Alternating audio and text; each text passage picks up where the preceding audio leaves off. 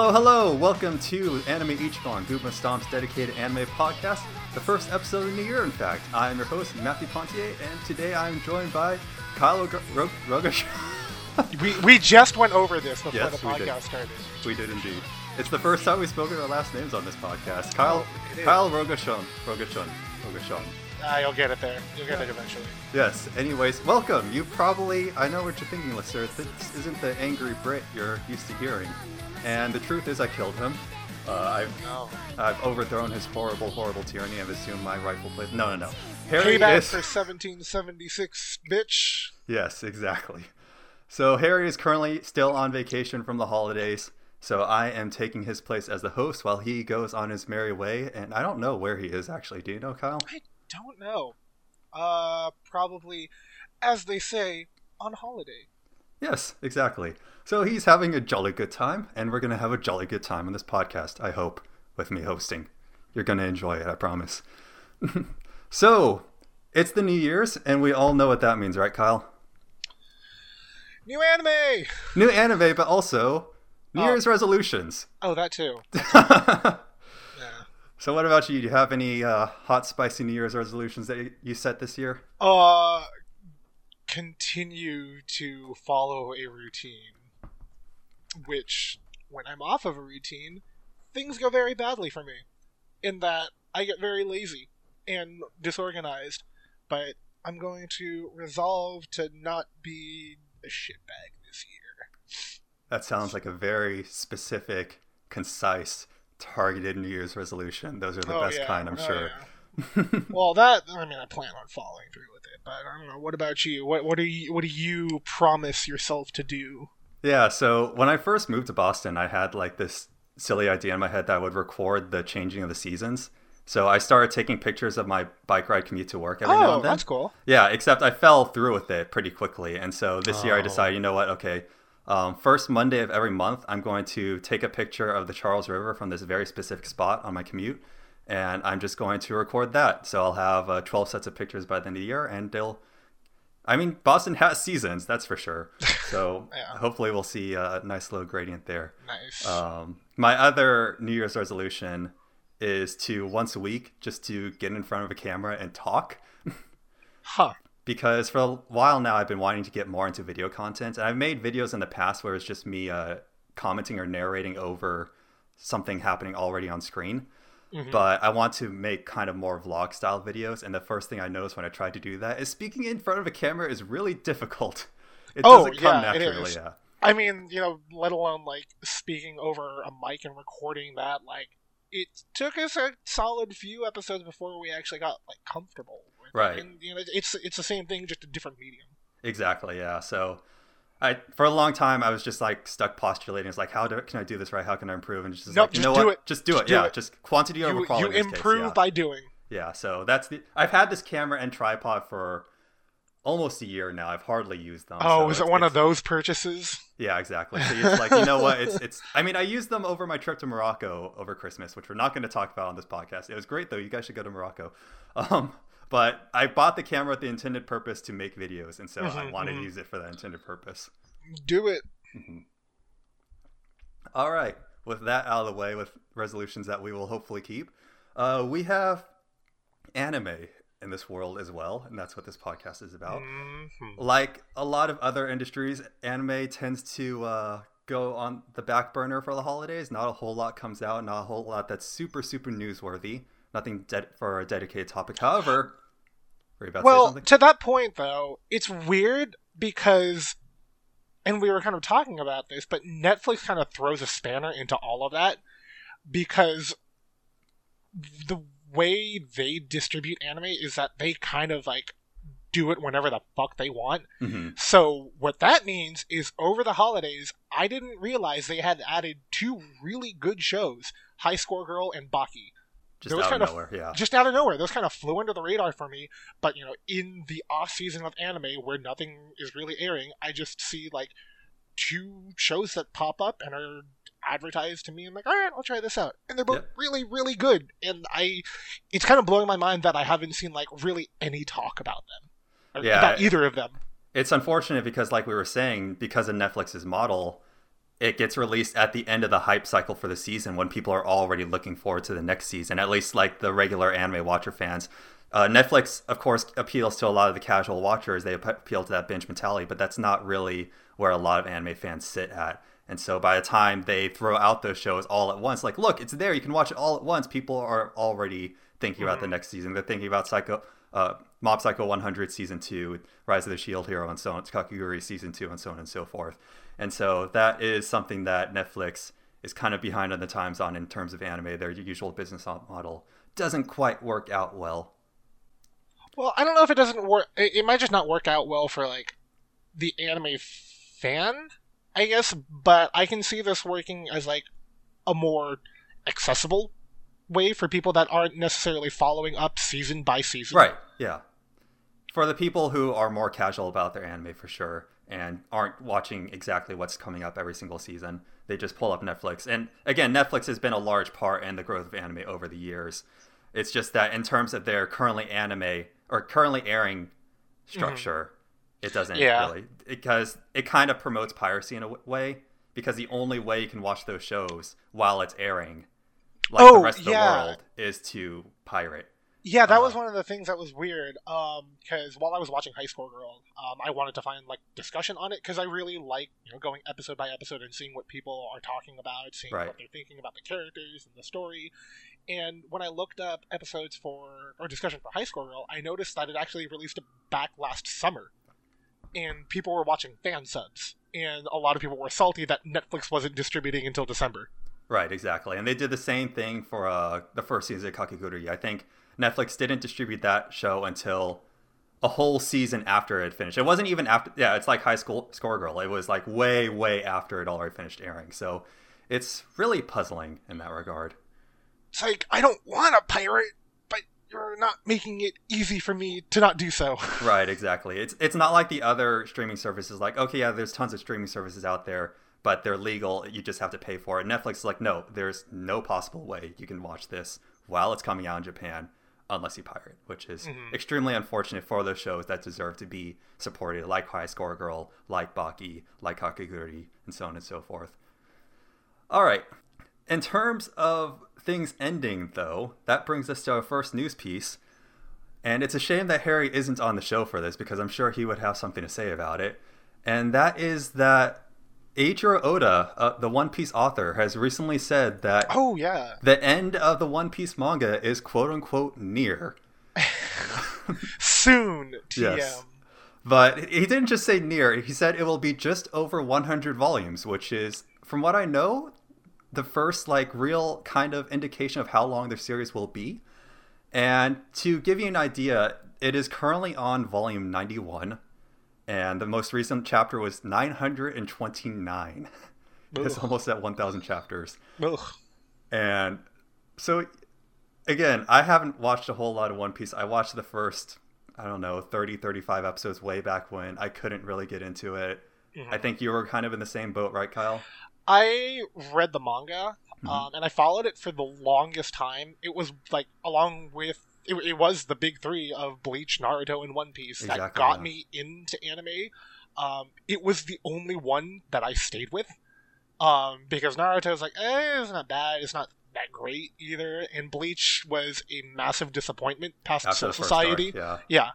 Uh, but One Piece was pretty consistently good and fun. The problem with it is that because with such a long running series, if you decide to take a like a few months off and just don't keep up with it, it is hard to get back in. And when you're four or five hundred chapters in deep, you don't exactly want to like try and make the effort to, you know, get yourself back up to refreshed. Speed. Yeah, yeah, yeah. So I kind of dropped off of it, but from everything I've heard, I know a lot of people that are still following along with it mm-hmm. and are still enjoying it. Yeah. So you know, it's I, I what, what I'm curious is you know for something that's going on this long, you know, it, it is a shonen.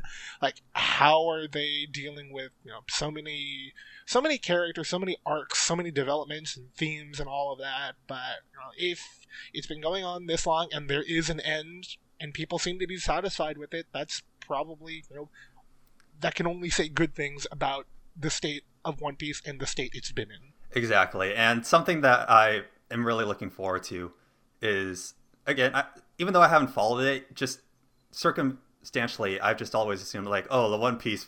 It probably doesn't exist at this point. From what I hear, it's like there's no indication of It's whatsoever. friendship. Yeah, and The so that's what that's yeah. So uh, Eiichiro Oda appeared on the TV program called Honmon Honma Deka, and on the TV show, the host asked Oda, "Is like, is the goal of the main characters, the title of the One Piece, is it like family family bonds or something like that?" And Oda replied, "No, I hate that kind of thing. That's the Oh, ending. Of, okay. That's like the ending of The Wizard of Oz, which I watched when I was a kid. Adventuring that long and having the adventure itself be the treasure is really disfat- dissatisfying. Those kinds of stories are impossible. It feels like I've gone on this long adventure, so give me the damn treasure. Mm-hmm. So I feel like that's at least a proof positive that there is some sort of physical reward for the characters at the end of this. It isn't just like look at all the memories you created together, which would be I mean, a extreme I- cop out. Yeah. like again, I haven't. It's been so long since I've kept up current with it, but I can see one way that working and fulfilling that idea of Mm-hmm. because the whole like series is about like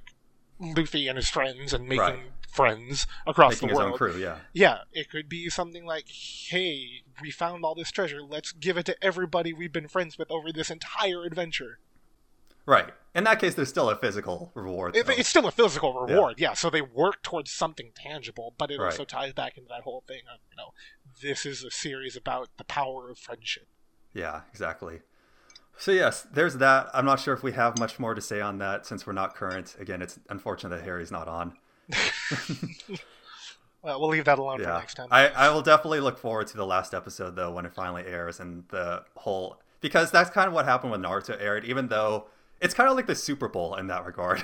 even if you don't watch football throughout the year, everyone comes together for the Super Bowl. That's the one uh, Mhm. game that they watch. It's the one game I watch a year. The end of Naruto is the same way. I hadn't watched Naruto for years, but I went and watched that last episode just because it it was also part of my, me getting to anime like many other people, and it was Mhm. It despite me not being into it at all, it was still kind of It's a- bittersweet to see it end. Yeah, it's Yeah. it's a landmark. Yeah. So One Piece will be just like that, even more so because it's by the end it's going to be uh, almost as twice as long as either Bleach or Naruto Everwhere. I feel like I don't have the hardcore numbers on that, but definitely feels that way. Mhm. Okay, moving on to the next topic, we have a combo story. They both have to do with dubs.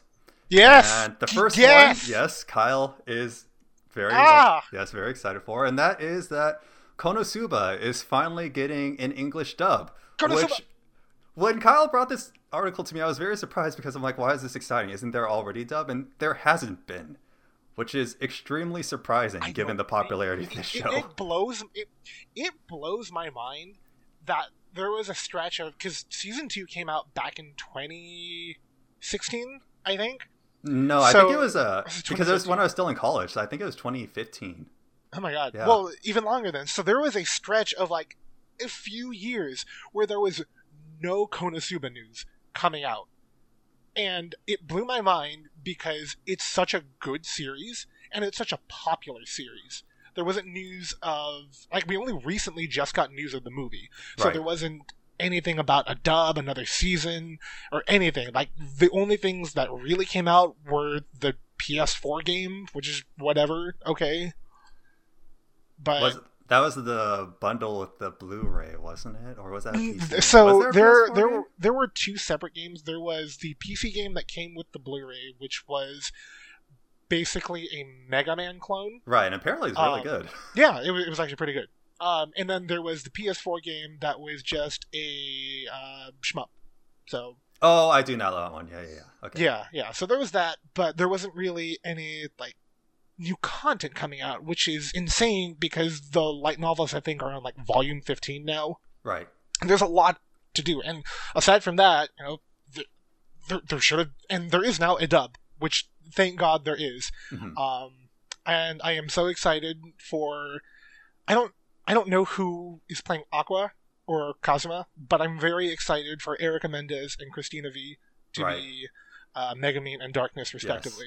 I was just about to say that. So yes, the the English dub cast for Konosuba. So for Kazuma, we have Arnie Arnie Pantoja, which seems to be a relatively new face in the dub industry. I looked at his uh his work, and he hasn't done a whole lot yet. This will be his first uh, protagonist role. He has done uh, side characters and March Comes In Like a Lion. He did Nukesaku in JoJo's Bizarre Adventure. He did Khan in ReZero, which I don't remember who that character was. Watchdog Man and One Punch Man, so on and so forth. So he's had some roles here and there, but this will be his first main role. And I think this is also going to be the most. Well, I guess One Punch Man was also pretty comical, but this one is 100% slapstick comedy, and Kazuma is such a linchpin to the comedy. So hopefully he can pull it off. We'll see. Aqua is being done by Faye, Mat- Faye Mata, who is also relatively new. She was uh, Priscilla in ReZero. She was who else? She did some Love Live. She was good old Best Trap Astolfo in Fate Apocrypha. Oh my god. and then meanwhile we have like Kyle just said. Wait, I lost. I lost it. Where'd it go? There it goes. uh, Erica Mendez is Megumin, which is huge, and Cristina Vee as Darkness, who absolutely does not need any introduction. No doubt that they'll knock them out of the park. And so, the the brilliant thing about Konosuba is, for those who don't know, it's a deconstruction of the Summon to Another Universe genre, the isekai genre.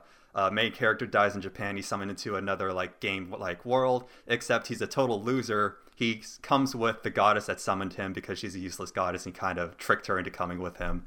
And they just kind of get by in this town, and they're just a group of de- of miscreants that can't really get anything done properly. And the humor is just spot on, especially in already when it's in Japanese. And that's when I find dubs are most effective are with comedies because when they localize, not just translate, but they localize the jokes properly and they hit so much harder in your native language, it just become, can become side-splittingly hilarious. And so I'm very much looking forward to this dub. I hope it um, knocks it out of the park for sure. And as far as more series to come, we do have the movie coming out. Unfortunately, Kyle, I'm pretty sure I read a while back after the second season finished that the second season is the last TV series for it. Oh, because light novels light novel adaptations do this a lot where the anime is a marketing ploy for the light novel. It's to Oh. drive light novel sales and it, it's done its it's done its part. They don't need any more. The movie will be it. Uh, so uh, my That- expectations that for season three are fairly low utterly, utterly disappointing Mhm. because I hate light novels.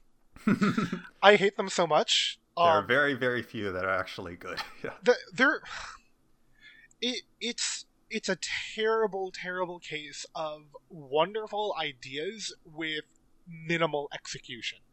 I i hate that they're written for eighth graders and they read like they're, they're like the in-between point of kids books and young adult novels in terms of like literary complexity right and I, I, I don't know if that's like an issue with translation, but every every light novel adaptation that I've read um, in English has come across just so frustratingly simple. Contrast that with like, so I'm actually reading through the original book series of uh, the Monogatari series, and Mhm. that is that is wonderful. It, it is Yeah. actual literature i read And uh, it's so good. monogatari i agree yeah and it's so good and it's so well written. And then when you contrast that with like other light novels like konosuba or like something like haruhi even it's just very bleh. Mhm. yeah yeah. Any any typically i feel like anytime there's a comedy light novel or a slice of life light novel it's just extremely mundane and mediocre because the comedy rarely comes across well in written format and then slice of life slice of life is already hard enough to sell in anime format it becomes even harder to sell when it's just words and so yeah yeah it's it's the basis like level of writing. The only two series I've enjoyed light novels are, like you said, the Monogatari and uh, Spice and Wolf. Spice and Yes. Wolf light novel is Yeah. fantastic. Well, that's the thing is like tho- those two series, like they treat the prose far more Seriously, It doesn't it- more seriously, and it doesn't feel like it's insulting your intelligence, which Mm-hmm. is what I get whenever I read like most light novels. They repeat themselves a lot too. They like, Yeah. did you get this point? Did you? Are, are you sure you got this point? It's Oh, like, yes, I got it. Let's move on now. God, Yes. whatever. So, speaking of moving on, we have our second dub topic. And this one isn't technically anime related, but it's very highly anime influenced. And that is a Tales of Vesperia Definitive Edition. And Oh. Kyle, were you looking forward to this? I can't remember. I was. I. I. So I never actually finished it. Um, Mm-hmm. and it, it gets to a certain point where it's like you just kind of stop bothering with JRPGs that like Mhm. you dumped 30, 40 hours into. Right. Um, and then you know years go by, and then they come out with a remastered edition. It's like, oh, I am very much looking forward to this because the Tales franchise is one of my favorite JRPG series, and Vesperia especially is one of my favorite entries my because of the cast. Because Yeah. of the cast, the gameplay is you know it's pretty standard Tales gameplay, which is great. Right. It was the, the- last one with the standard Tales combat before it kind of modernized with Graces and onwards after that. hmm hmm Yeah. Um, but like the, the big standout for me um, is like aside from the cast, um, except for the shitty little kid, what was it, Carl? Carl, yeah, I never Yeah, used fuck him. off! No, fuck Yeah. off, Carl.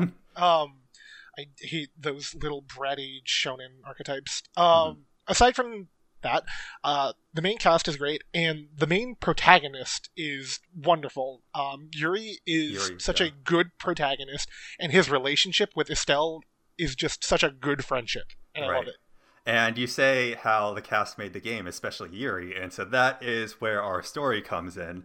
And so, uh, Tales of Vesperia Definitive Edition, the main draw of it is that it is the first time that outside of Japan we'll see the PS3 version of Tales of Vesperia. And basically, Tales of Vesperia was originally released for the Xbox 360 back in the day.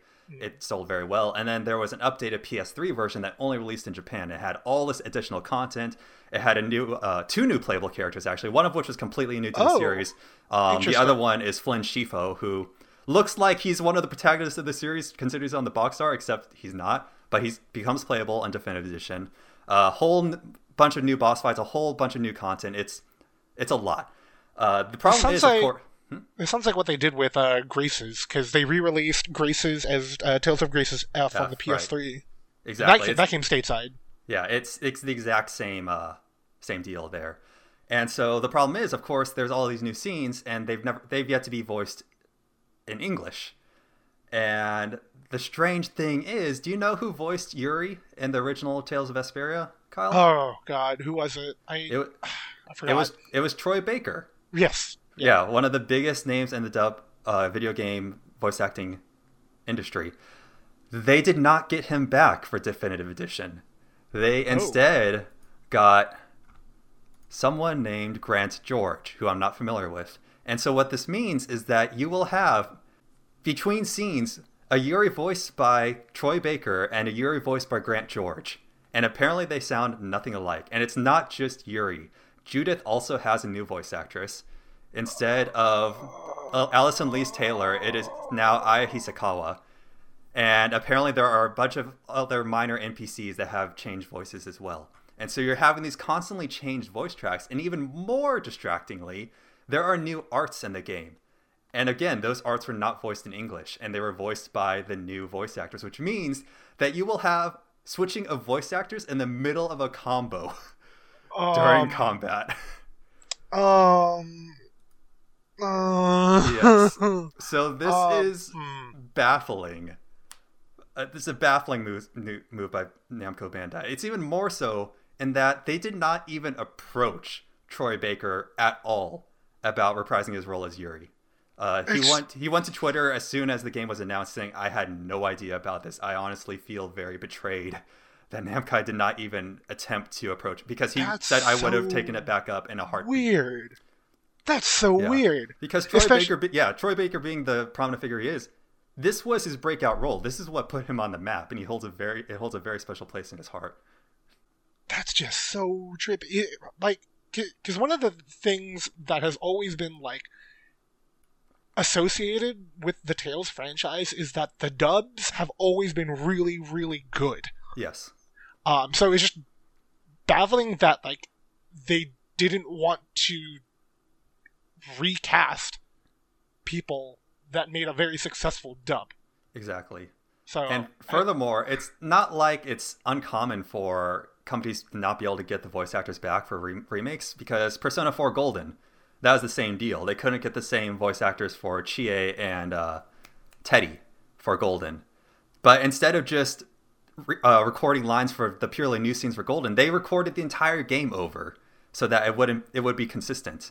And yes, that's more work, but in the end, it creates it's a better less product. jarring, and Yeah. it doesn't mean that you're switching. But I'm I'm sorry, I, I can't get over that. I mean, I'm Yeah. still going to get definitive edition Right, because I love that game, but that's just so weird. Right. And if you're not going to re-record, you need to fi- find better sound alikes. So it's not because apparently the two Yuri sound absolutely nothing alike. Oh no. Um, Oh, and no. I do believe the game is dual audio. I'm not one, t- but if it does become too jarring, you can always switch to the Japanese, which Yeah, is consistent. But you lose out on that fantastic dub because the dub in Vesperia truly is phenomenal. It's all the Tales games dubs are great, but Vesperia's is an absolutely different level. Now I'm now I'm like less excited for that game. I'm, I'm still sorry, excited Kyle. for it, but you know what? That that actually kind of soured my mood on it. Oh. Oh well. Yeah, I was. I already sorry, have to Troy pass on it because it is a game I've already played before, and mm-hmm. this month is already so packed. I, I will probably get to it someday, but yeah, not not on launch. But that definitely is a a downer. Yeah. Oh well. Mm-hmm. Moving on to more happy news or depressing news, depending on how you see it, is that we have a new Made in Abyss anime announcement. Oh. And or I shouldn't say anime, it is a new movie announcement. All right. uh, and so Kyle, you have seen Made in Abyss, correct? I've actually only seen uh, the first few episodes. It, Uh. I, I did, I did the the three episode sampler. Decided, all right, this is up my alley, and Yeah. I have not seen it since. Right. Um, but I know, you know, from everything that people have said about it, and from what I saw, um, it looks like a very quality and good series. Right, definitely. It it was my anime of 2017, hands Mhm. down. I do believe it even won the Crunchyroll Awards in- for 2017. I'm not entirely sure. But anyways, the last after the first season ended, it was already announced right away that there would be a second season eventually. It's just never said when. Uh, not too long ago, they announced a comp- a compilation film set. So two different movies retelling the events of the first season. And so the first movie recently came out in Japan, and at the end of that movie, it was revealed that a third movie is going to be coming out, and that will continue the series before season two actually begins. And that movie is called uh, Dawn of the Deep Soul. And all we know about it is that we have a teaser visual that shows, you know, the Mhm. whistle yeah, system, yeah. right? You got that far in the series. So it shows one of the black whistles, or not black, uh, white whistles that you'll meet later on on the poster in a very ominous setting. I think you learned about the various levels of the abyss. He's in the Sea of Souls, and that's all we have to go on. And that makes sense. That is kind of where they were heading towards in the at the end of the first season. I'm very excited about. It. I I want season two more, but any more Made in Abyss, I I will gladly gobble up because it's my personal rule that whenever I start an anime series first that already has a manga series, and I know that the anime is going to keep going on, I won't pick up the manga. I'll just keep waiting for more anime. So I c- could go and pick up the Made in Abyss manga if I really wanted to find out what happens next, but I want to stay with the anime. Oh, that that is some willpower. Yeah, I had the exact opposite reaction when I saw season one of Hero Academia, and it's like, nope, I I I need more of this. So, um, but no, that's that's cool, and it's good that I guess who's the studio that's doing it? Kinema Citrus, and they they're a relatively new stu- studio. They made a handful of other shows before Made in Abyss, but Made in Abyss was 100% their breakout success.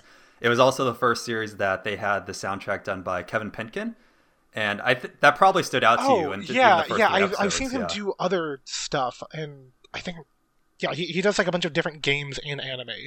Yeah, he is an English composer, and he's doing music for anime, and he's also doing the soundtrack for this season's Rise of the Shield. show, Yes, which that's I'm what I saw. excited Yeah, for. yeah, yeah. Yeah, and so he he has a very very distinctive sound. It's it's it's noticeable immediately when watching the Mhm. show, and so yes, this if you don't if you haven't seen Made in Abyss, I highly highly recommend it. It does take a little bit to get going, basically the first three episodes, but once it gets going, it just does not stop, and it is it hits hard. It is it does not pull its punches. That is for damn sure. Ugh, Well, I need to get back into it then. Mm-hmm. 100% recommend. And so then we will end our news roundup with rank the Blu-ray releases. Blu-ray releases. yes, and so I figured, you know what? One of the we have the NPDs for video games where every month they rank what's come out and the sales for them. And the main indicator for that we have in anime is Blu Blu-rays. And so the anime industry, it doesn't really, it doesn't, at least in Japan, the Japanese studios themselves, they don't measure the success of their series by the ratings on TV, how well they did. They measure it by the Blu-ray sales. Blu-ray sales is what drives the success of a show if it will get supported uh, from then on. And so it is important to look if you're curious about is this is your favorite series going to continue go look at the Blu-ray sale, see how well it did. It can have it could have done very well on TV, but if it didn't sell in Blu-rays, then its future is a little murky. So we have the first Blu-ray uh, releases since the previous season finished up, and just gonna play a little game, you and me, Kyle. I already know the answer, so I'm just gonna ask you: What do you think is at the top? Oh god, what, season? what released last season? Um, probably Zombieland Saga. You are correct. All right, that's good. That's yes, good. Zombieland Saga is at the top. It was at number one last week, but it dropped to two this week, which is this is the first week when all of the shows Blu-rays are out, so which is why I'm using this week. And it's only at number two because uh, The Incredibles two overtook it. So this list also includes uh, right. non-anime things. Okay. All right. Um, yes, it, it was. That is that is good to hear, especially the way that they ended uh, that season of Zombie right. Saga. It it's... definitely left it very very open. Right. It will. There will absolutely be a season two, and considering that it's selling well, there will absolutely be a season two. What do you think is next on the list? And it's a bunch of westerns. It's not until rank ten that we get another anime. Really? Yes. Oh God. Uh, is it a show or a movie? Frozen is permanently in the Blu-ray charts, by the way. That's Japan loves Frozen. bizarre. um, it's it's at rank seven right now. That is so weird. Okay, so rank rank two, you said, or three. Or the whatever. second the second anime d- Blu-ray, but it's ten in the overall list. Oh, oh, I see. Um, mm-hmm. oh God, what else was last season? I don't know. How is Bunny Girl Senpai? It is not Bunny Girl Senpai. It is uh, on this list, but it's not Bunny Girl is Senpai. Is it Slime? It is not Slime. I'm not sure if Slime's Blu-rays are out since it's still airing. But oh, is it yeah. still airing? Okay. Yeah. Um, God, what else came out last season? Uh, I don't it's know. a show that we both weren't so hot about. Were, weren't so hot yeah. about. Oh God, I don't know. What, what is it? It starts with an S and has another S and another S. Oh no! Another S. Oh no! S S oh, S S Gridman is number ten. It is the second best-selling Blu-ray in Japan. That's so disappointing. Yes. Which, Especially yes, after I've heard all of the reactions from it where people were like, fucking trigger again. Oh, it, it botched the ending? I didn't know about that. That's what I heard. Yeah. So, right. So, right. This isn't, well, it is moderately surprising, but it's not super surprising for this reason. SSS Gridman wasn't super popular in the West. It had its following, as you know, um, but like you said, apparently it botched the ending. Not a lot of people were fans of it, but it was actually very popular in Japan.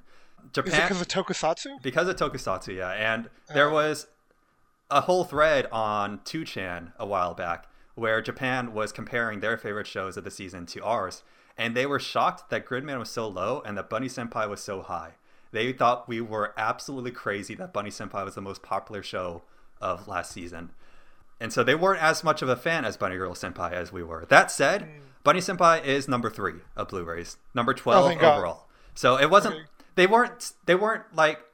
They weren't totally down on Bunny Girl, but they didn't see why we were so in love with it. Mm-hmm. Meanwhile, it was reversed for us for Gridman. We don't understand why they were so into Gridman, but we love Bunny Girl Senpai. Mm-hmm. So yes, uh, good, good things all around. There are well, Revue Starlight. I can't remember if that came out this. I don't think it did, but Revue Starlight was an idol show. It's not again not too surprising that ended up in the top 20 since idol culture is so big. Beyond that we have uh, girls in panzer which is just hanging out in there. Uh, spaceship yamato 2002 2202 is an eternal classic. DanMachi is wait. Oh my god no no not not DanMachi. what the heck is this? about... Dakaichi i'm being harassed by the sexiest man of the year? Um excuse you Uh, that sounds like a very big problem that you need to look into. We're gonna gloss over that. You can look into that on your own, viewer. I'm not. Gonna... And then hmm. below that is a certain magical index season three. Yeah. hanging out in there. Right. It was number four in the charts last week. So yeah, that gives you an idea of Japan's views on anime. If you're not Well- pleased with that? I am I am glad that Japan and the West can unite in their mutual love of zombie idols. yes, I'm I'm very glad that that did very well. I will admit the show probably peaked in the beginning with that rap episode, but Oh, that yeah. that by no means that the rest of the show was mediocre. It still Well- maintained like a high quality throughout. Yeah, it, it was still good. It was just I, I think by the time like they had to buckle down and focus on the characters, there was less room for slapstick gags. Right, exactly. And that's definitely where the show excelled. However, they never missed a moment to absolutely take the zombie concept to another level. Just every time you thought they run the gamut they pull something out of their ass. You're like, how did this come out? So, uh, looking forward to season two whenever that happens. Possibly next season because Mappa has their hands full of Kakegurui season two this season. Uh, next season is up in the air, so we'll see. Maybe next season, maybe not. We'll see. Glad it did well. So that wraps it up for the lightning round news. Except, kind of, sort of not. We have the Crunchyroll Anime Awards, which is news in and of itself. Yay! I, I don't I there there are a few of these entries I don't agree with, but Right, and so Whatever. yes, our beloved Crunchyroll Anime Awards, also known as the Yuri on Ice Awards for the 2016 and the oh, My Hero God. Academia Awards for 2017. and so it is the the anime Emmys, the the anime of VGAs. It's exactly what it sounds like. It's the Amer- it's the Western anime uh, uh, audience voting on their their best waifus, their best shows, their best soundtracks, so on and so forth, and all coming together. It's been the butt of a lot of jokes the past two years, and for good reason, because the first year it was purely based on popular vote. And as we know, the most popular show doesn't necessarily mean the best show. And what that meant was that Yuri on Ice won almost everything. and Yuri, and I'm not saying Yuri on Ice is a bad show. I liked no, Yuri on it's just there's a lot of like really rabid Fujoshi fans Yeah. that are going to like go out and vote in droves because they care the most. Exactly. And so that was not re- and also the oh show god, itself was was pretty cringeworthy. It was the very first time, so we'll, we'll cut them some slack there. They were feeling it out, getting their getting their legs. Last season was or not last season. Last year was better. It was so instead of a purely popular vote, the nominees were selected by a panel of judges and that's created its own set of problems this year, which we'll get to. But at least it wasn't purely popular. And then uh, the votes from the people came in, and so it was a mixed vote, sort of like the video game awards as well. Uh, the problem was that My Hero Academia came out, or My Hero Academia season two was out last year, and that ran away. And even though that was super popular, that also is a very quality show. It did deserve a lot of the awards it got, but it also resulted in a fairly bland show because it won almost everything as well. Yeah. Yeah, I actually like the spread. It, it, it's okay for this year's awards. Um, did Yuru Camp not come out in 2018? It did, yeah. I, All right, that's really disappointing then for several of these entries. yes, I, Yuru Camp makes an appearance. We have an entry in Best Girl. Oh, that's Uh, right. There's yeah. not a Shiko. Yeah, except she's not going to win. So yes, we'll, we'll jump right into that because we're going to we're not going to go through all the categories because there are a lot, but we're going to go through some of them. Just give like what Kyle and I think what we want to win, and then what we think will probably actually win. Mhm. Uh, and for our yes, and so we're going to start off with best protagonist, which th- here's where the controversy comes in with the panel of judges that select the nominees. So the nominees for best prota- protagonist is Retsuko from Agretsuko, Yumeko, Yumeko Jama- Jabami, which is such a weird name even for Japanese, from Kakegurui. Oh, it's cool. It's catchy. Yeah. You got Joe from Megalobox, Violet Evergarden from Violet Evergarden, Rimuru Tempest from That Time I Got Reincarnated as a Slime, and Sakuta Azusagawa from Rascal Does Not Dream of Bunny Girl Senpai. And Why is There's- this controversial? why is this controversial indeed? And so, one of the big shows that aired this season was the third, maybe even the second season of Overlord. Did the second season air? Oh, oh yeah. Oh my god, that. You're the one that brought this up to me, Kyle. yeah, yeah, yeah. No, I just realized like why this would be Okay, a yes. Anyways, at the very least, the third season of Overlord also aired this year, and it was a very popular show for good reason. And the main character for that show is highly popular. Momonga is very charismatic. He's a villain. He's more of an anti-hero than a hero, but he is So- the so- so let- protagonist let's, of the let's show. specify Yes. on this. He is a villain, Yes. but he is the main character. Yes, he is a villain, but he is 100% the protagonist of the show. So, why, if we just skip ahead a little bit, is he nominated for Best Antagonist? Which doesn't make any sense, because if he's the antagonist, who's the protagonist of that show? It is very odd. And so that is where this uh, panel judges system kind of falls through. But, anyways, we're going to put that aside. They had to round out all the categories to a nice and even six, Right. So- which seems really weird and arbitrary. But anyways, Right. So I'll I'll start off with that. None of these nominees particularly resonated with me. Uh, my opinions of Violet Evergarden are very well known. I think she's a very boring character, and her character development comes out of nowhere is not earned. The other characters are unique, but they aren't. I wouldn't really say that they again resonate with me on a deep level. But in the end, I did end up voting for Sakuta Azusagawa oh on yeah, I yeah, mean, on his own, he's pretty okay. But when he is interacting with the other characters in the show, when he's interacting with Mai, when he's interacting with uh, his sister Kaede, it it just draws out such a unique and interesting character. The snarkiness in his personality shines. He is great for that regard. So that's who I voted. It sounds like you did as well, Kyle. hmm Yeah, like Sakura is a very good protagonist in the sense that, like you said, he draws out the best in other characters, um, which is like the whole appeal behind Bunny Girl Senpai is the character interactions. It's not a particularly like plot heavy show, really. Like things happen, but it's how the characters react to all of those events or difficulties that makes it so interesting to watch. Right. And it's for that reason that I wouldn't really consider him the best protagonist because, again, on his own, he's not the best. But from these nominees, it is pretty clear. But So are, are, are you like personally judging protect? Because as far as like I judged the criteria, I was just okay. Who is like the best main character for what the show used them for? Right, and that's definitely a way to see it. I guess for a protag to resonate with me, I need to I need to be like but then again that's some I guess I can't really explain in that regard. And I all I can say is that he didn't resonate with me on a deep level as say uh Riko did and Made in Abyss by the end of the series on that one. Uh, but anyways, we both voted for Sakuta. I don't think he's going to win. I think it's going to be a, a, a race between Rimuru and possibly Joe because Megalobox is actually pretty popular this year as well. Which is, it's not a bad It's- show by yeah, any means. I really enjoyed it, but it's nothing to like really stand out. Mhm.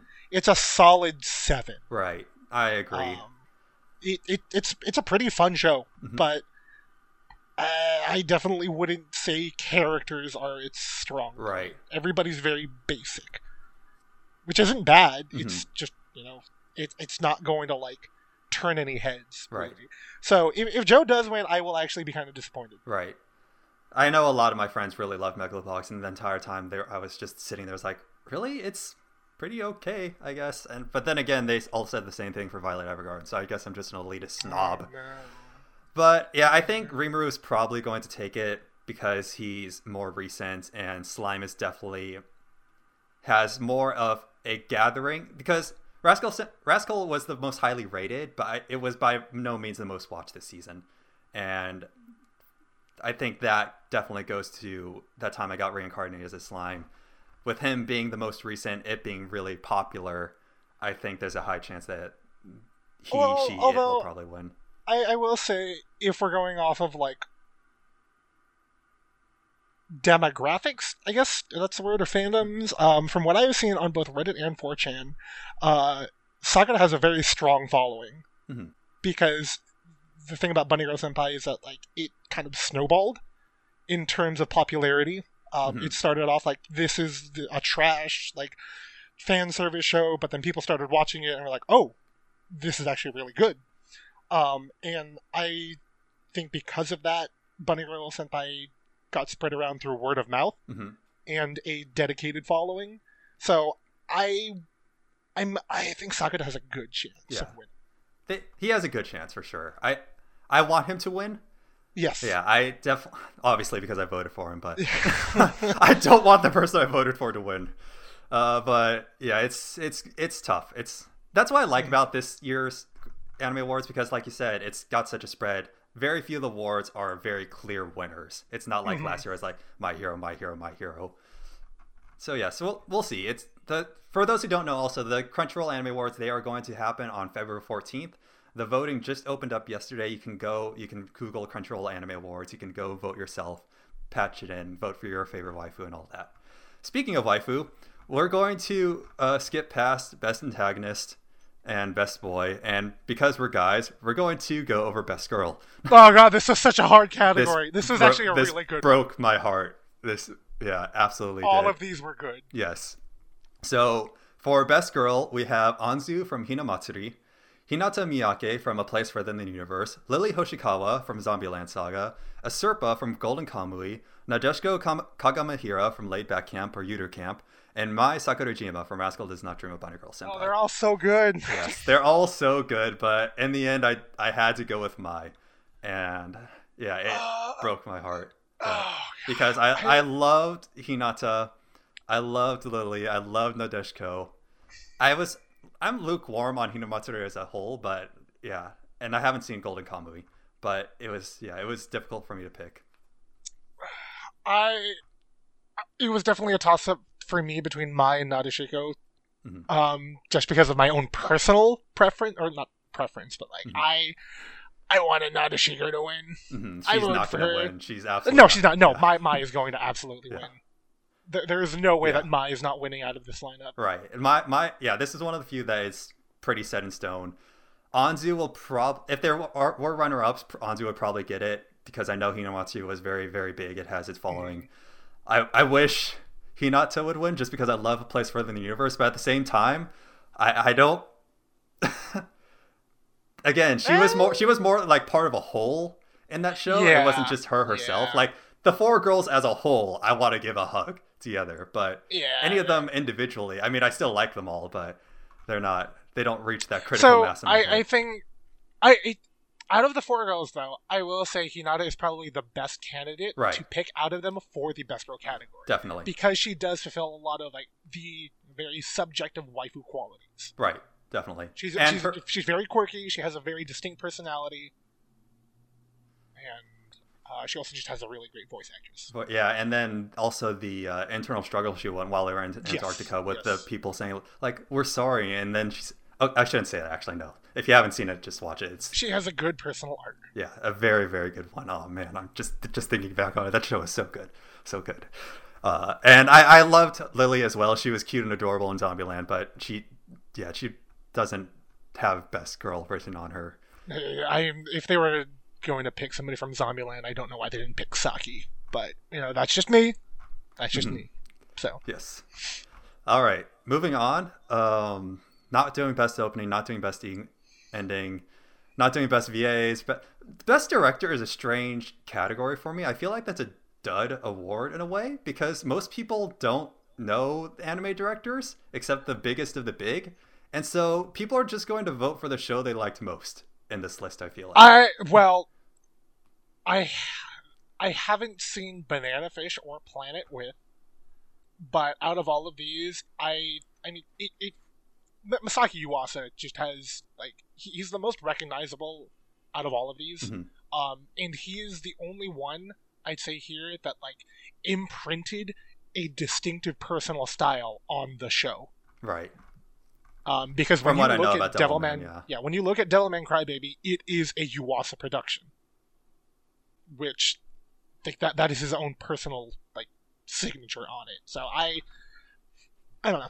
Right. I feel like he, he should win, but that's also like kind of an eh award where Right, everybody exactly. else is like, I'm gonna vote for the studio. I think. That's that's basically what I did too because I haven't seen Devilman Crybaby, and again, Uh, not a fan of Megalobox, not a fan of Violet Evergarden. Planet With was meh, and haven't seen Banana Fish, so that leaves a place for the universe. Yay, hooray! yeah, So- yeah, these are weird Yeah, it's, nominations. It's a strange nomination. it's whatever. Yes. Moving on, we have uh, Best Animation. And so we have Violet Evergarden, Devilman Crybaby, Megalobox, A Place Further in the Universe, Bloom Into You, and My Hero Academia Season 3. And again, since I haven't seen Devilman Crybaby, this is the one thing, the one thing I'll give Violet Evergarden is that it was drop dead gorgeous.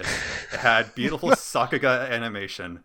And it it it was so beautiful that even though it wasn't stylized in any way, it reached it broke that level to where it was it was so beautiful it was its own style.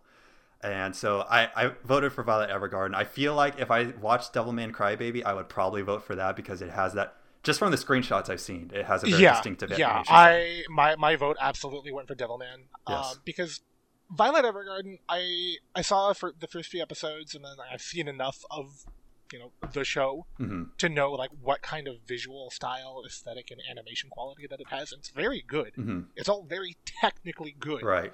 But Devilman Crybaby is very technically good, as well as just being completely stylized and artistic. Style. Yeah. It it it absolutely oozes with style. Um, and the animation is so unique.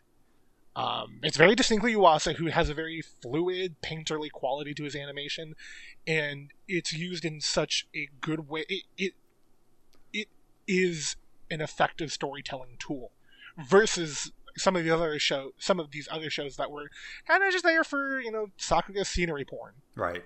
I, I Um, mean, I would say bad. Megalobox had a stylized animation, but it doesn't match up to Devilman. Oh well, no, Yeah. no. So Megalobox had a really good style. It did not have. It was kind of. Eh. Oh yeah, it, its fight animations were atrocious, despite It- being a boxing anime. Janky. The cinematography and framing a lot of, of a lot of scenes were kind of. eh. It was. It, it still had a very good aesthetic, but Mhm. aesthetic does not equal animation. Right. So, at least for this category, I feel like it's going to be a toss-up between Devilman and Violet. yeah, Evergarden. absolutely. I'm I'm edging towards Devilman because they both were Netflix exclu- exclusive shows, so exposure is exactly the same between the two. Uh, I feel like being, But Violet Evergarden has the KyoAni fan base, it does, yeah, and it's a very rabid fan base of which I am part of. and Violet Evergarden is far more accessible than Devilman Crybaby. That is also true. A lot of people are turned off by the first episode, of Devilman Crybaby.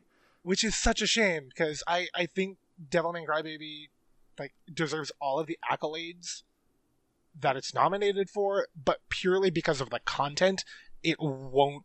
I I'm putting my bet out there that it won't get recognized for a lot of these nominations. hmm Yeah, yeah. When you, yeah, I for, I completely forgot that it was highly controversial. So for that reason, Mm. it's it has a much more fervent fan base, but than anything else. But that fan base is also small, and because this is a popular vote, that's going to work against it. So yeah, we'll see. It could be it could be an upset, but it favors in Violet Evergarden's favor. That came out Mhm. wrong. All right. Moving on, uh, talk about best film briefly, and that's just I just want to talk about it because I saw Liz and Bluebird just this week with my friend, and oh my god. Okay, here's where KyoAni the KyoAni fan of me comes out because Liz and the Bluebird is absolutely stunning, both emotionally and visually. It's Hmm. it's such. Have you seen Hibike Euphonium, Kyle? Uh, I saw the first couple episodes. I was interested enough in Mhm. it, but I have not. Right. No. Yeah, so Liz and the Bluebird is a kind of sequel. It takes place at the end of the second season, but it focuses on completely different characters. And it's just such a the best way to describe this movie is tender. It is such a tender story between the friendship of two girls and the the unsteadiness between it, that invisible those invis- invisible cracks that can sometimes form that you're not quite sure what to do with, you don't know how to approach it. And it's such a real and relatable story. And the way they present it, the way they use sound to convey emotions without any words or any visuals is absolutely stunning. And the other part of it is that it switches between two different animation styles because part of the story is taking place in a storybook, part of it's in reality. And so the storybook is in this beautiful watercolor style, and reality is in KyoAni's typical Sakuga. And so it, I absolutely adore it. And so that gets my vote 100%. I have unfortunately not seen that. Mm-hmm. Um, I, I I think the only two movies on this category I've seen are The Night is Short, Walk On Girl, and Hero Academia. Right. Um, so I will definitely add Liz and the Bluebird.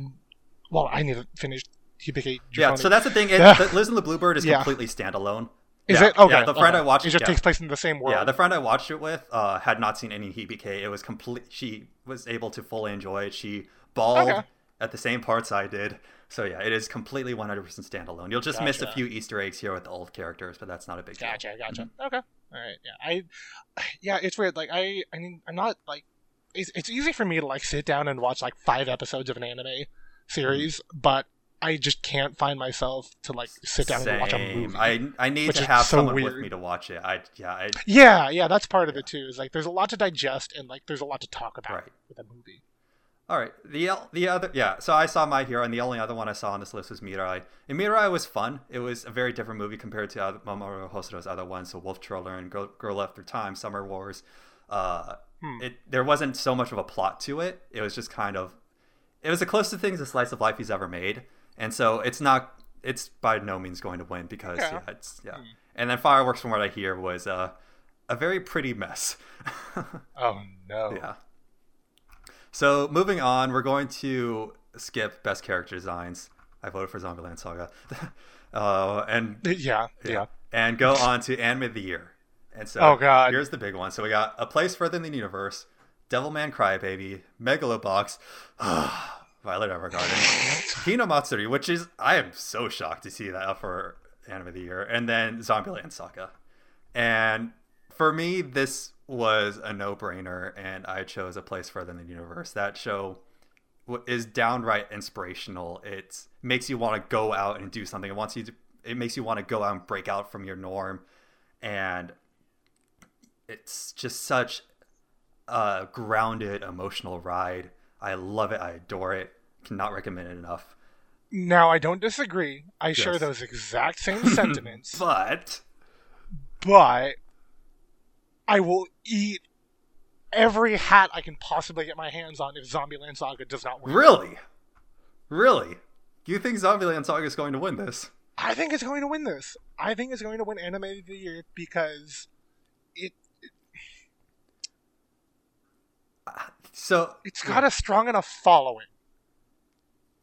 Um, so if if we're if we're talking about just like pure quality, Mhm. Place in the Universe absolutely gets my vote. Mhm. But I don't know what their judging metrics are here.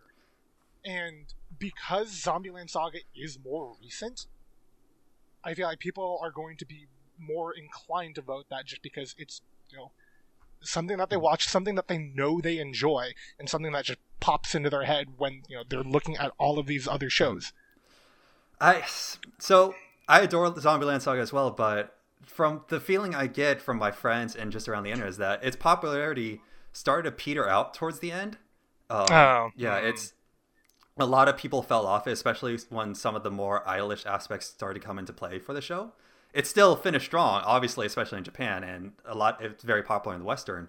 But the feeling I get is that it didn't it didn't grab people as much as because a place further in the universe it just kept ramping up and ramping up and ramping up and had a phenomenal ending yeah. it stuck that landing so well and a great ending i think sticks out especially when you have the list in That front of you true. like this it's, it's one thing if you're just trying to recall the anime in your head but when it's la- laid out in front of you like this you see a place in front of the universe you think about that ending and you're just like That is Fuck! true. That is very fair. that so, ending so one of the things that I think that has like me a little like wary or not wary, but like unsure of it is did a place further than the universe have a popular reception? right I know it was very uh, critically acclaimed. A lot of people that watched it enjoyed it, but how many people Right. actually watched it and enjoyed it? exactly because that was Because it always felt like it was a that kind niche- of things yeah, it always felt like it was a niche series. Um, although I guess you know it has the Madhouse. But a lot of people don't realize it's made by. Madhouse. Like I, That is I tell people yeah, about it and I show them, and it's like, yeah, it's made by Madhouse. They're like, what? like, yeah, it's Yeah. Madhouse. Believe it or not. Um, but yeah, I mean, if we're going for like, if, if we're taking the two benchmarks of popularity and quality, in quality can be defined however you want it to in terms of like just you know animation, story, characters, and all of that. I feel like it's going to either be a place further than the universe or Violet Evergarden. Oh, don't say I know. that. I, I don't but say you that. know that that's no, true. No, That it has a very high likelihood of winning. I, I just want. I want to say for my own sake, not high likelihood. It has a likelihood. It has For a my own, likelihood. for Okay, my own okay. sanity, I refuse to say it has a high likelihood. I can't have that in the back of my mind for a whole month. when these are- Well, in either case, like I can see it with Violet Evergarden just because it, it's it's a it's a wooby like cheap shot story, and people are going to people like that kind of lifetime drama, Mhm. and then it also has some very quality animation. Yes. So I wouldn't be surprised if it won. I would be surprised if Megalobox took this because it does not deserve anime of the Right. at all. Yeah. It, it's it's really fun. Mhm. Uh, that, that that's all I can say about it. Yeah. Uh, okay. Well, fingers crossed for a place further in the universe. If you haven't seen it, listener, it's highly endorsed by both me and Kyle. You should Mhm. watch it. Although you know Yuru Camp should have been on here, but ah, you're. I, It'll- I, it'll am- have its I am, with I am two. astonished. I am astonished that Yuru Camp does not have best opening in here. you got best opening, and where's the best score or soundtrack category? That's that's an Oh my god, omission. Yuru Camp would have swept that Yeah, completely. That's that's But- such a strange thing to not have. I don't know why I never didn't notice that omission in previous years, but yeah, it's especially because in light of Yuru Camp's phenomenal soundtrack, it's it's a very glaring miss missing. Mm-hmm. Well, All right, so but that wraps it up for the Crunchyroll Anime Awards. Tune in February 12th for when we eat our hats when all of our predictions are wrong and we just become sad. and Violet Evergarden sweeps everything. And I'm sorry if you're a fan of Violet Evergarden, but you're wrong. Moving on. So that was the year 2018. We are in the now, the true 019 2019 year of the pig. Boar. Yes, the boar. That was it. I had to think for a moment. I'm half Chinese, technically. I should know this. and so we have the new series that just started. Uh, plenty of shows have gotten up and running. And we just want to take a moment to point some out that we think you should look out for. And so I'll pass this off to you first, Kyle. What is something that you want to expand upon Well, of course, Mob Psycho season two. Yes, and do you want to expand upon your uh, experience with your first episode? Oh god. oh god. Never, never, ever, ever, if you're even thinking about it because it sounds neat, never go to a season premiere that's being shown in a movie theater. Good lord. That it was a absolute waste of thirteen dollars for a ticket and then five bucks for bus fare. That was so bad.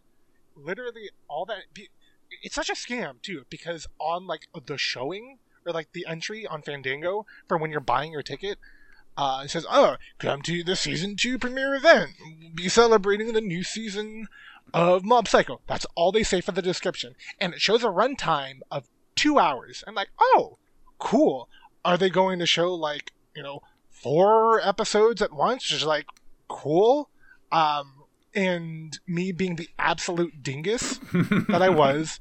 This is my first and only time buying into something like this because in my in my experience, I've paid for tickets for anime movies, and those were fantastic. Those were great, Right. but those you know are movies, and I very, very, very mistakenly conflated that with this season premiere event. I went there, and I ended up watching an interview with Mob's VA for 20 minutes, a recap OVA of season one that was already available on Crunchyroll, and then episode one. So, I was very dissatisfied, to say the least, with that experience. All that said, How about Mob that Psycho episode? season two, Mob Psycho season two is looking to be great. I just had an awful experience trying to support the anime. you, you, So you didn't try. You did. You did, but you suffered for it. yeah, yeah, yeah. So, note to Anybody curious about watching season premieres in a theater, don't. Just, just Right. don't. I, it's, it never really seemed worth it to me, especially unless it was like a month ahead of its premiere. That's one thing, but this was what a week, a matter of days. It was three days. Yeah. Yeah. So that was another thing. Is like I wasn't paying attention to when season two came out. And I was like, oh, all right, whatever. Mhm. But Mob Psycho season Yes. two is very good. I- and if you haven't seen season one, watch it. Yep. Good. I'm going to be. I've already told Kyle and Harry this, but I'm going to be waiting for it to finish so I can binge it all at once. I just happened to stumble upon Mob Psycho season one when it already finished, and so I was able to watch it all in not not one sitting, but in very close proximity to each other. And so in my head, that's the only way to watch this series. So I'll be waiting for it to finish. I will look up the opening at some point because I hear the new opening is phenomenal. It's it's pretty good. It it is. I still personally like uh, OP one, but OP two is very very high quality. Yes. So yeah, looking forward to more Mob Psycho. I'm sure you'll you and Harry will have uh, choice reactions on that. There there is that. and It will be very good. Yes. But aside from Mob, I still need to catch up on a few other. So, a- as far as like things to take note of this season, I will not recommend Gotobun no Hanayome, uh, wh- which is the uh, they localized it as the quintessential quintuplets. Which is an amazing name, by the way, for that show. It's great, and it's such a fantastic manga. It's such a good story with great characters, but good lord, the anime adaptation looks like trash. Did all the girls get bigger in the anime, or is it just me? They got bigger, and there's this weird, like sickly pastel color that got attached to everything, and then for some reason, every scene has like 200% bloom. And also, And the dad it's is there, which he wasn't there in the manga, if I remember correctly. Uh, at least not this early in Right, the series. Yeah. Uh, so, anyways, it, it's it's just nauseating to watch, and the, the even the power of Kana Hanazawa was not enough to make me stay. So it it it's a really good it's a really good manga. So I would recommend that as the manga. Don't watch the anime. Aside from that, the only other show that I've really dug into on my end mm, is called Wata Wataten oh boy! An Angel Flew oh Down. boy! Um, and it's it's absolute garbage. It is. but it is my favorite kind of garbage. And the only reason I paid it a passing glance was because it was the, the studio doing it is Doga Kobo, which has a fantastic track record of really good slice of life slash moe blob shows like Gabriel Dropout and Love Lab. oh, okay, it's those um, guys. That makes sense then. Yeah, yeah. So I absolutely enjoyed that. There are there are some great moments. Um, I- I there are some good gags. There are some good gags, but keep in mind, it is. I really wish they would turn down the creep factor. The only way the the only reason the show gets away with it is because the MC is Yeah, female. no, I know, I know, and I th- like that did not leave my mind at Yeah. any second when I was watching it. So be fully prepared for absolute garbage. But if you love yes, garbage, it's it's it quality garbage, and I think I think the creep factor will hopefully So- go. No, it won't. Never mind. But there, yeah, No, it's not. No, no. Did you see the opening? No, they're going to introduce Yeah, at least like three yeah. or four I, other I, lollies. for some reason, I thought that would like disperse it, but that's not going to help. Nope, nope, Mhm. Nope. It's only going to make it worse. But Mhm. no, that that's a show. So there you go. But uh, Matt, I know you have uh, a certain series that yes, you have just been jonesing over. which also Oh coincidentally, coincidentally is airing this season. So yes, uh, we have Rising of the Shield Hero, which oh man, I've been waiting for this. I've been waiting for this for so long, and the first episode premiered. It was a one-hour special, or I guess technically forty-five minutes when you take out the commercials, and so far it's everything I wanted from the show. They captured they 100% captured just this this unforgiving world that is just so cruel to this main character and the voice actor for Naofumi the main character does such a great job of getting across that anguish he feels of being betrayed and just having everyone against him and just out for blood essentially and so for those of you who don't know, Rising the Shield Hero, it is, a, it is an isekai. It is one of the few isekai that I highly recommend to people because it is one where the main character is not kind of despite the name of the show, he's not the hero. He's not the chosen one for this world. He's just basically shat upon by this world. Everyone is against him. Everyone just looks down upon him. And so he has to work his way up for the bottom, claw and scrape his way, and figure out the rules of this world on his own and come into power on his own. And along the way, there's all these little bits and pieces of video game references and aspects that are integrated very, very well. And the characters that come along later on are fantastic. On top of all that, it's being done by Kinema Citrus, which, like we said earlier, did Made in Abyss. We have uh, Kevin Penkin along for the ride doing the soundtrack again. It is phenomenal. I cannot wait for more of the show. I especially can't wait for the next episodes when we get one of the main uh, one of the main side characters along for the ride. Oh, I'm gonna hyperventilate. It's it's oh man. the the one thing I am a little apprehensive about is that it is following the manga story, and I read the web novel, and those stories are very different. And so at some point it is going to diverge from what I know, but I know people who have been reading the manga or the light novels and they still love it. So I'm I'm optimistic in that regard. Uh, yeah, awkward silence. um, no, I yeah, it's one of those series that I have been meaning to get into. Um, I tried out the manga, uh, and it's like, eh, it's not bad. But mm-hmm. if the animation um, is holding up in terms of like quality, like the overall animation quality mm-hmm. and the voice acting, I'll probably give it a go. But yeah, I I am very much a fan of isekai is probably my guilty pleasure genre. Right. Um, I enjoy isekai. I rarely recommend it. That's probably a good way to put it. yeah. Uh, well, I was gonna say something else. About, uh, da, da, da, it's gone. Whatever. I'll move on then to uh, my second recommendation would be Boogiepop and Others. I and have, I, I saw that, and I've heard people recommend yes. it.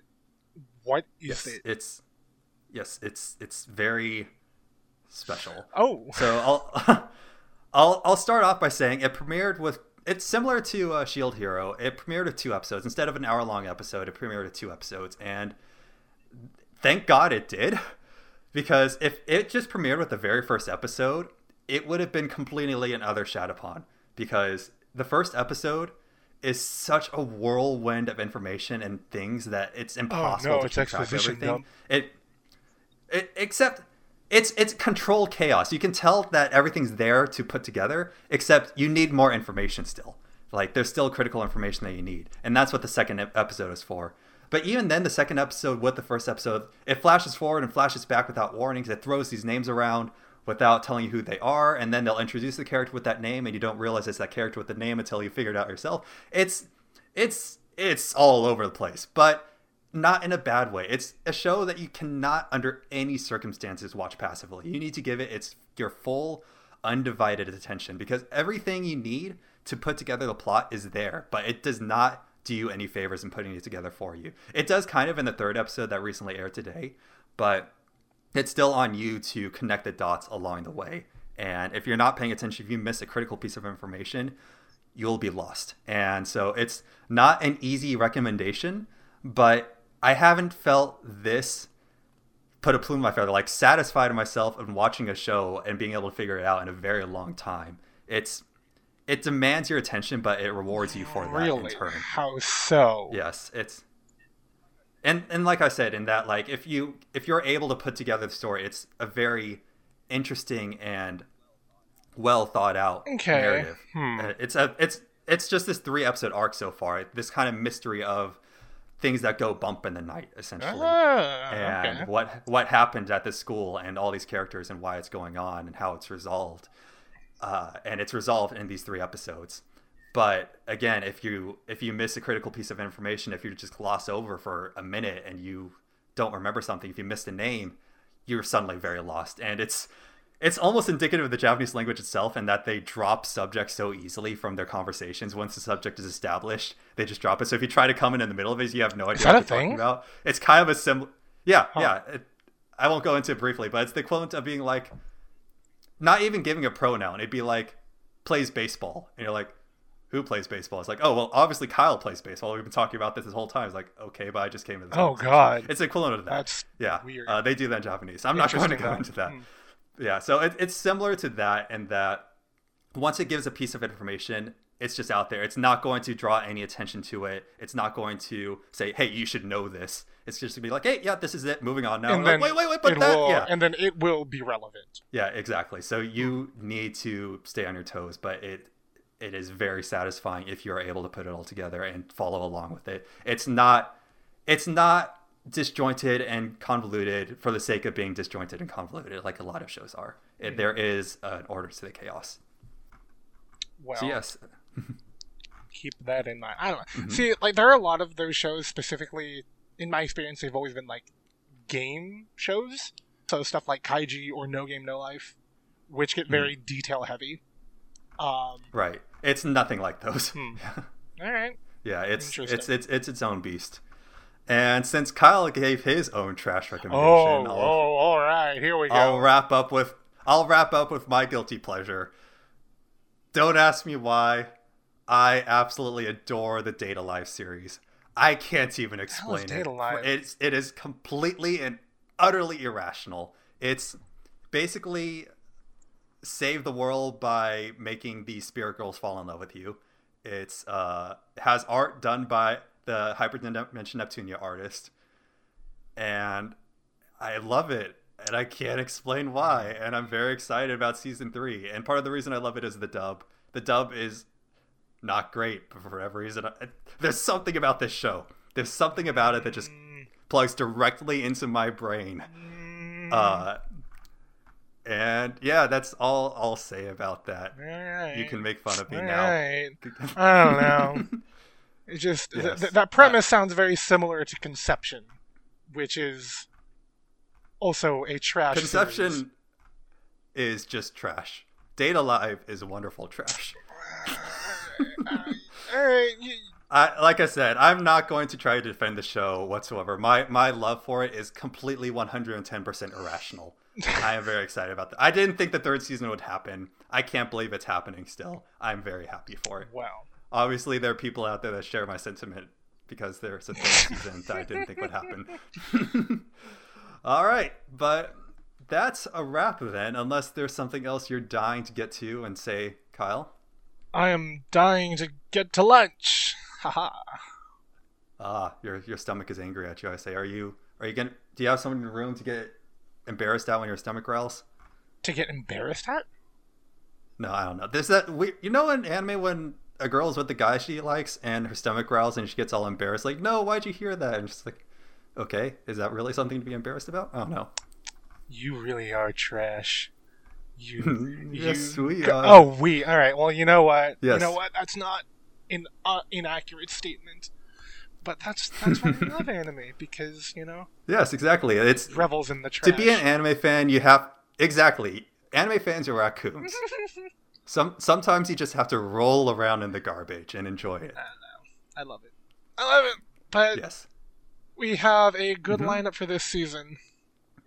Yeah, I, it's very promising. It, it didn't seem super packed at first glance, but after digging into some of these shows, it Well, seems like it's I, I feel like that's how it happens every season, right? It's like the last season, it wasn't like super. There, there wasn't Last season seemed pretty packed. I well, well from like the yeah. get go because like, oh, I guess Zombieland Saga. That's true, yeah. Well, like when you're looking at the season and like looking at the shows that are coming up, nothing here immediately stands out to you, really. But that was Mhm. the same with last season. It's like I didn't realize I would get so into Bunny Girl Senpai or Zombieland Saga. Right. Bunny Girl I knew about because I read the manga, but yeah, Zombieland was a complete uh, surprise for me. Yeah, so you just got to jump into it sometimes. Jump into that uh, garbage bin. And so we will call it there. Thank you for joining us on this wonderful kickoff to the new year. Harry, I miss you. Where can we find you, Kyle Rogashon? Uh, I'm at oh, like the Rogue. Miss you? No, I miss Harry. Well, no, I'm just saying I miss Harry already. oh, Miss Harry. Okay, Where, yeah. Wherever he He'll is, be back eventually if we can summon him from the nether nether Well, realm. we'll need to. I'm working on that spell. That. But meanwhile, you can find me, Kyle, at like the Rogue on Twitter. hmm And what does a rogue like? A rogue like is a very good game genre. That's my little pun there. All right, and I am at Musing Mojack, M U S I N G M O J A C K. And we've already recommended a lot of anime as part of it, but I can't stop there because that's my bit. And I'm going to say Domestic na Kanojo. My friend Ransom raves about. He loves the manga. I'm looking forward to. It. I haven't watched it yet, so it's a recommendation for a show I haven't seen yet or know anything about. All right, let's see. Leave it there. Thanks for listening, guys, and we'll see you next time. Ciao.